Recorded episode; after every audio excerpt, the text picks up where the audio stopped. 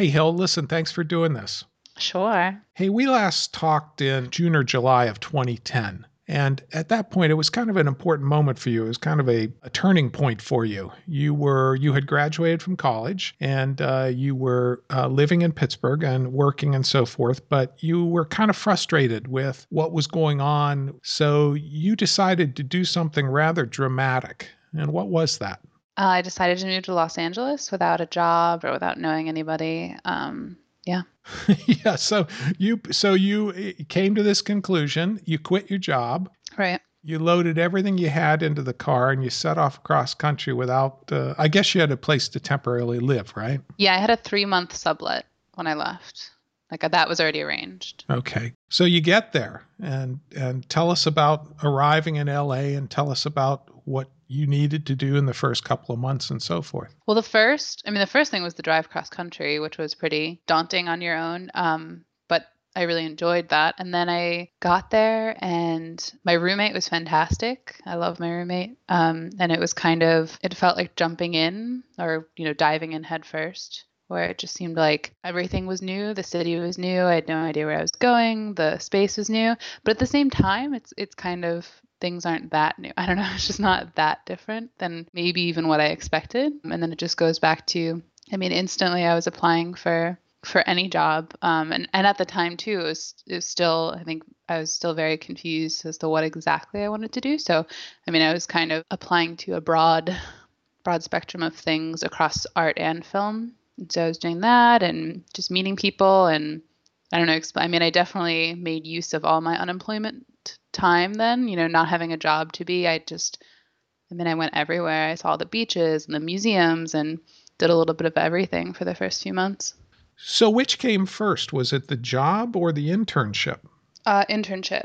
And tell us about the internship. Where, where was it? What was it? And so forth. I think it actually initially I had only applied for arts positions, galleries, and I did like a cold mailing and I got all this, all these interviews for arts positions in um, nonprofits, administrative and, you know, otherwise. And then there was one night where I was frustrated that I wasn't getting anywhere. I didn't think that I was getting anywhere. So one night I just applied to a lot of film internships. Um, and I had never heard of this company before. Um, I think a lot of people maybe still haven't heard of them. And then I, um, I interviewed the next week, got offered and took it. Um, and it's a small production company called Vendome Pictures. And it's a French U S company. They did Source Code and Larry Crown. And so, yeah, so it was just an internship where I, it was a development internship. So I read, just read scripts all day and wrote coverage. And every week we had a meeting where you presented, um, you know, and just talked about what you had read and what you had seen, things like that. And, you know, actually, I think that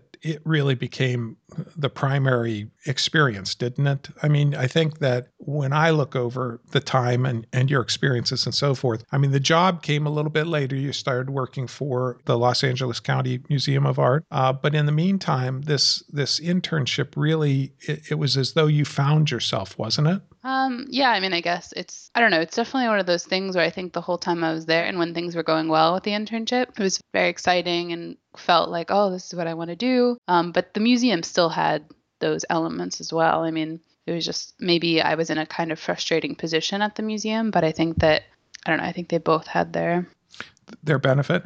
But the, the internship, I think if I recall from some of the conversations we had, there were really, there was really kind of a moment where you realized that they trusted and respected your opinion on these films. And that was kind of like a, a big moment, I thought.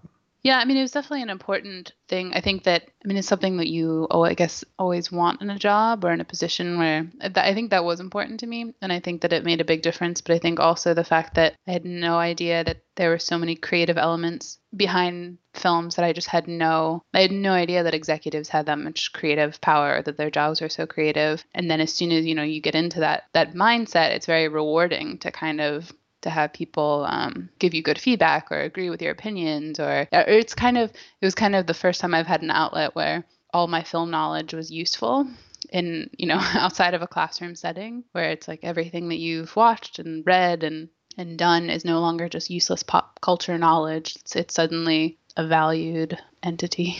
So you fell into kind of a new, the new status quo, the new, the new pattern. You were spending part of your week working at uh, your internship at the film company, part of, part of your week working at the museum, and you were exploring town and you were getting exposed to all these new things. And then what happened suddenly? Think things changed again, right? Suddenly it, you needed to come back home. Yeah. I mean, I, it was one of those things where, you know, even though I was kind of enjoying where I was, there just seemed to be no, you know, I mean, while I was at the internship and at that job, I was still applying for other positions. They, you know, neither were kind of long-term ideals in a way, you know? And so I think that there was still that frustration and, and that feeling too of, you know, anything I really want to do requires a master's degree. And I don't even think, even if I could get a job that I really wanted without a master's degree, I don't think I'd ever be satisfied until um, I had done grad school. I think that school's always been so important to me. And, and I mean, not that, not the idea of saying that you have that degree, but having that experience um,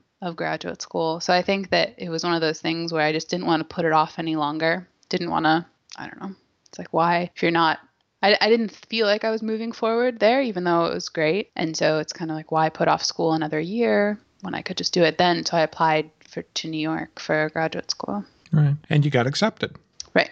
And you got accepted to the new school, and you're now currently involved in their, what, media studies program? Yeah, media studies. Okay.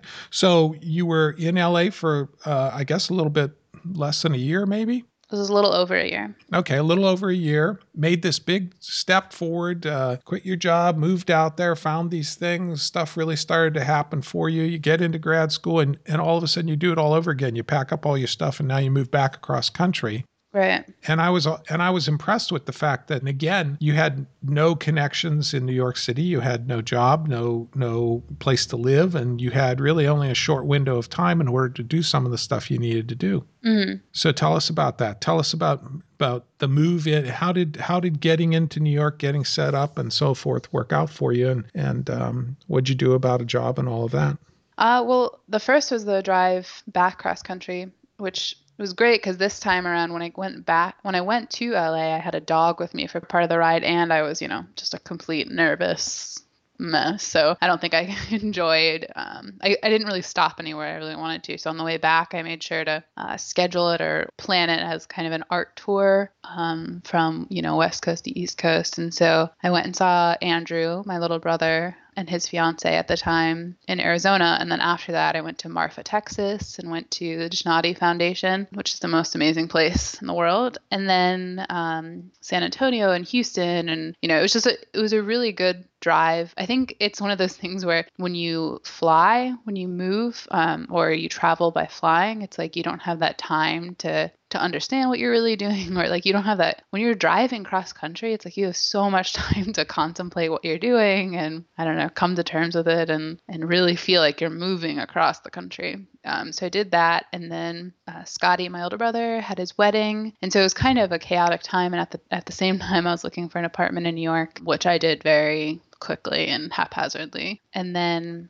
And then I moved here, and it was kind of because of the hurricane too. I mean, I was crashing on my friend's couch the first couple of days of classes. It was not ideal. And at the time too, I started, when I first moved here, I, because my internship experience in L A was so successful and rewarding, I decided, you know, that's what I wanted to do in New York too, is just find a great internship or multiple internships. And so I did that even before I moved here. And I got one at Oscilloscope Laboratories. Uh, it's another film company, a distributor and producer. And so I interned there for a little over a month. But during that, I heard back from another internship that I had applied to at the Brooklyn Academy of Music for the visual arts program with the curator. And so um, so I left Oscilloscope for B A M. And it's been an incredible experience and something that has really shaped my entire year. I mean, I spent three days of the week at B A M. Um, so it's a lot of my time. And what's media studies like? What are you presently working on?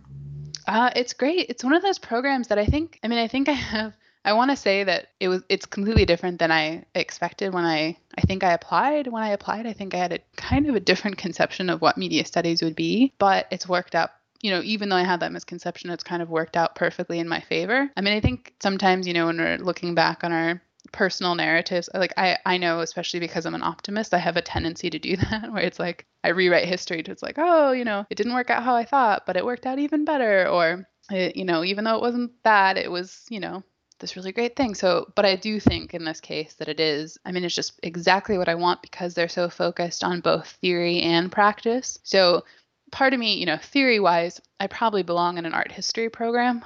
And, and so that's probably a little bit, you know, not exactly perfect for me, but in an art history program, I wouldn't be able to do the things I'm doing where I have all these production courses. So right now I'm, you know, I have all this audio equipment checked out to go and explore a museum while recording the audio to kind of analyze and capture or, or you know, depict what our auditory experience of a museum is. You know, this this place that is just, we think of as a visual, mostly a visual experience. So, so yeah, I think it's worked out perfectly. I mean, I'm kind of focusing on museums and exhibitions, and especially of how museums are using virtual space or how they're displaying new media works or how you preserve new media works or web-based works, things like that. And at the same time, I'm really interested in documentary. So I'm trying to develop skills that I can, you know, make my own documentaries, but particularly how you document, document artwork or the experience of, of seeing artwork, like the film I saw this morning.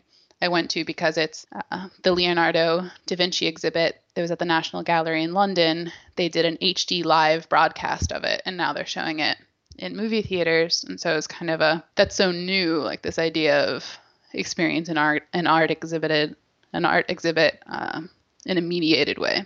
So, you know, I know this sounds kind of hokey, but, you know, you really, it, in my mind, there's this whole thing about uh, you were living in Pittsburgh. You were really kind of, um, oh, you were very, un, uh, you know, you were you were unhappy with what was going on. You had graduated from, from college. You weren't getting into grad school. You were working in the arts, but in a peripheral way. You weren't getting the, you were applying to a lot of jobs and things weren't working out and so forth. And so you made this decision, you took this huge risk, and it seems that, that everything turned around. Yeah. And I, and I think it's a, just such a wonderful experience. I mean, you, you moved the whole way to L A without a job. You got two jobs. You, you, you were, it was very successful. You got exposed to all sorts of things. You build up relationships. The, some of the relationships later came to play in terms of recommendations and helping you find new things. But then you packed up and moved back to New York. You, you know, every, every parent's uh, worst nightmare, you found someplace to live on Craigslist.